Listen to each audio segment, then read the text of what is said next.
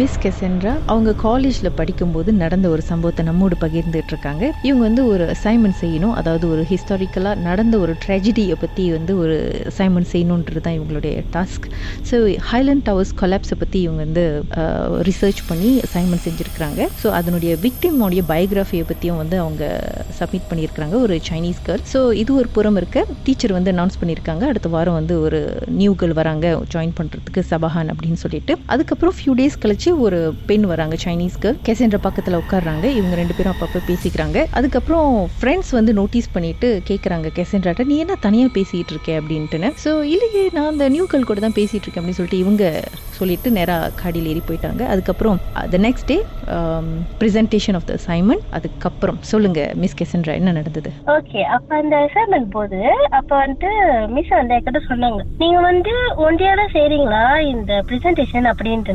நான் சொன்னேன் இல்ல நான் என்னோட வந்து இந்த கேர்ளுக்கு நான் செய்யறேன் புது ஸ்டூடெண்ட் அப்படின்ற மாதிரி நான் என் பக்கத்துல கை காட்டினதோ டீச்சர் வந்து ஆக்சுவலி பயந்துட்டாங்க. அவங்க என்கிட்ட சொன்னாங்க நேரடியா உங்க பக்கத்துல யாருமே இல்ல நீங்க யாரு காட்டுறீங்க அப்படின்ட்டு நான் இவென்ச்சுவலி நான் டக்குனு திரும்பி பாக்குறேன் என் பக்கத்துல யாருமே இல்ல.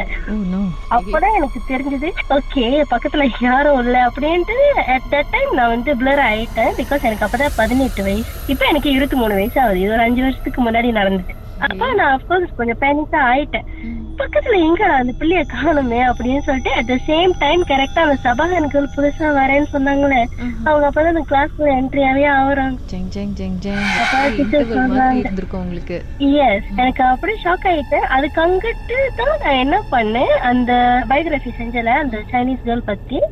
அவங்களோட பிக்சரை நான் வந்து தேட ஆரம்பிச்சேன் கூகுள் அப்பதான் எனக்கு கிடைச்சது அவங்களோட picture exactly the same person I travel with her with two days okay அதோட நான் வீட்ல வீட்ல வந்து எப்படி சொல்றதுன்னு எனக்கு தெரியல. Because even like before college itself எனக்கு வந்து இந்த மாதிரி டாக்குமெண்ட்ரி பத்தி படிக்கிறதுக்கு எனக்கு பிடிக்கும். அப்ப நார்மலா படிப்பேன். ஆனா எங்க அம்மா வந்து கொஞ்சம் இது பண்ணுவாங்க. வேண்டாம் படிக்காத. ஏன்னா அம்மா என்ன சொல்லுவாங்கன்னா பரிதாபப்படாத பாவம்னு சொல்லாத. அப்படின்ற மாதிரி எங்க அம்மா நிறைய சொல்லியிருப்பாங்க. அம்மா நான் பெருசா பொருட்படுத்ததே இல்ல. கேட்டதும் இல்ல. நம்மளுக்கு பிடிச்சது டாக்குமெண்ட்ரி ரிசர்ச் பண்ண எனக்கு ரொம்ப பிடிக்கும். அப்ப அதனாலதான் இந்த எடுத்தது இந்த highland tower collapse and everything அப்புறம் அந்த ஒரு சம்பவத்துக்கு அப்புறம் மறுநாள் நான் காலேஜ்க்கு போகல ஆக்சுவலி ஏன்னா பயம் எடுத்துக்கிச்சு. இந்த அப்புறம் நான் மறுநாள் காலேஜ் போல அதுக்கு அங்கிட்டு நான் போக ஆரம்பிச்சுட்டேன்.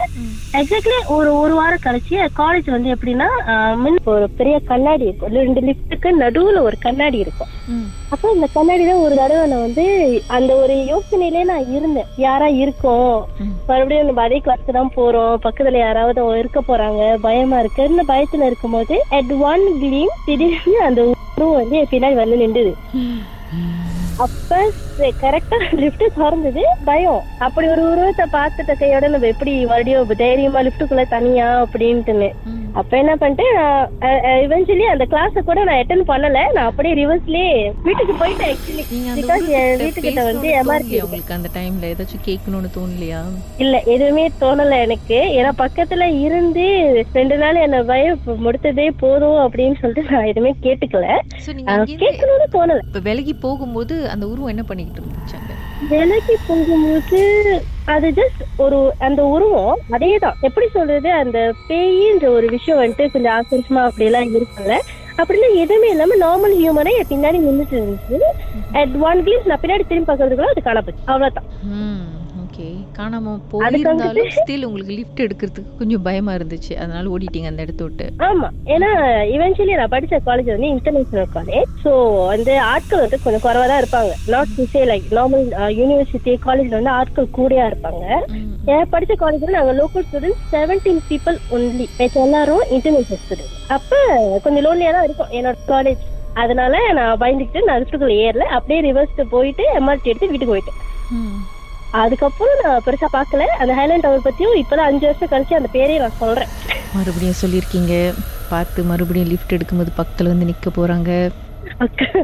ஃபுல்லா பயமுட்டு இருக்கேன் இன்ன வரைக்கும் அந்த ரூம்ல அந்த ஒரு மாதிரி அட்டாச்சான மிரர் இருக்கும்.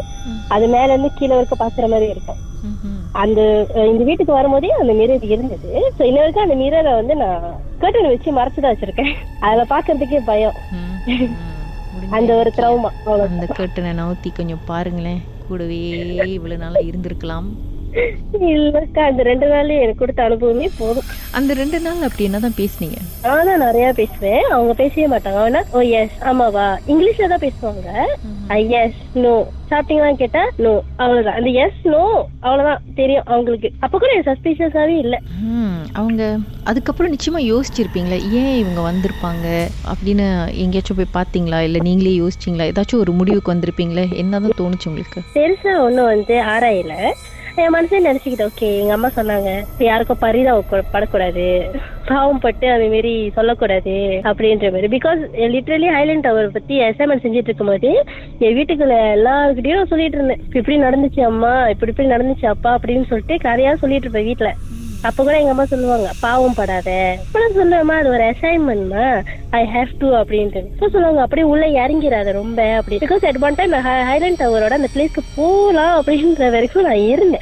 பட் அப்ப பதினெட்டு வயசு சின்ன வயசு பயம் அப்படின்றனால போல. ஏன்னா டிரான்ஸ்போர்ட்ல பெருசா வசதியெல்லாம் இல்லை எனக்கு சொந்தமா. அதனால போல. ஒரு வேலை வந்து அந்த டைம்ல எனக்கு ஒரு காடியோ இருந்துச்சுன்னா கண்டிப்பா போயிருப்பேன். கவலைப்படாதீங்க. நானே உங்களை கூட்டிட்டு போறேன். வாங்க. லவத்தான் பிளாஜர் சொல்லிட்டு போலாமா? உங்க ஃப்ரெண்ட் இருப்பாங்க. படிச்சதும் போதும் அவங்கள பார்த்ததே போதும். சம்பவத்தை நீங்களும் எங்களோடு பகிர்ந்துக்கணும்னு நினைச்சீங்கன்னா வாட்ஸ்அப் பண்ணுங்க. பூஜ்ஜியம் மூன்று ஆறு நான்கு ஒன்பது ஒன்று மூன்று மூன்று மூன்று மூன்று. உங்க பெயர் அதுக்கப்புறம் ஹேஷ்டாக் எம் டி அப்படின்னு டைப் பண்ண மறந்துடாதீங்க. மர்ம தேசத்தில் இடம்பெற்ற கதைகளை மீண்டும் கேட்கணும் அப்படின்னு நினைச்சீங்கன்னா ஷாக் என்ற ஆப்லயும் இருக்குங்க. S Y okay language setting தமிழ்னு செட் பண்ணுங்க. சர்ச் பட்டன்ல மர்ம தேசம்னு டைப் பண்ணுங்க. ஷாக் காஸ்ட் பக்கத்தில் மர்ம தேசத்தில் இடம்பெற்ற எல்லா கதையும் நீங்கள் கேட்கலாம்.